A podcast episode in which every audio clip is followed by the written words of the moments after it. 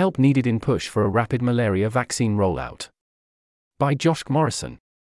Nathan asked on the forum last week Should we push for a rapid malaria vaccine rollout? Lo and behold, it looks like the answer is yes. Thanks, Nathan. We at 1Day Sooner have been scoping a campaign for how best to do this, and we badly need help in the next few weeks, particularly with research on vaccine deployment mechanisms. If you're interested, please email me at josh at onedaysooner.org.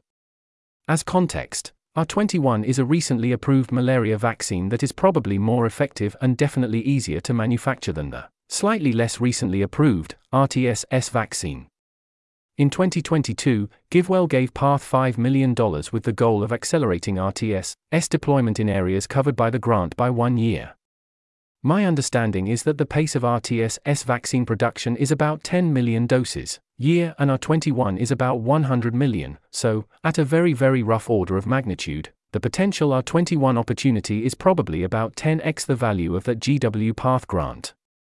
One advocacy target that looks potentially promising is to persuade WHO to treat pre-qualification of R21 with a similar process and urgency as was used for the COVID vaccines, thus enabling Gavi to purchase the vaccines, which I understand Gavi cannot do without pre qualification. But to be effective, we will need to better understand processes at Gavi and African nations, and we will also need to develop a better model of estimated impact and a way to be useful on malaria deployment decisions long term, including via adult vaccination campaigns. To learn more, some useful sources are Rethink Priorities Report on WHO Pre-Qualification.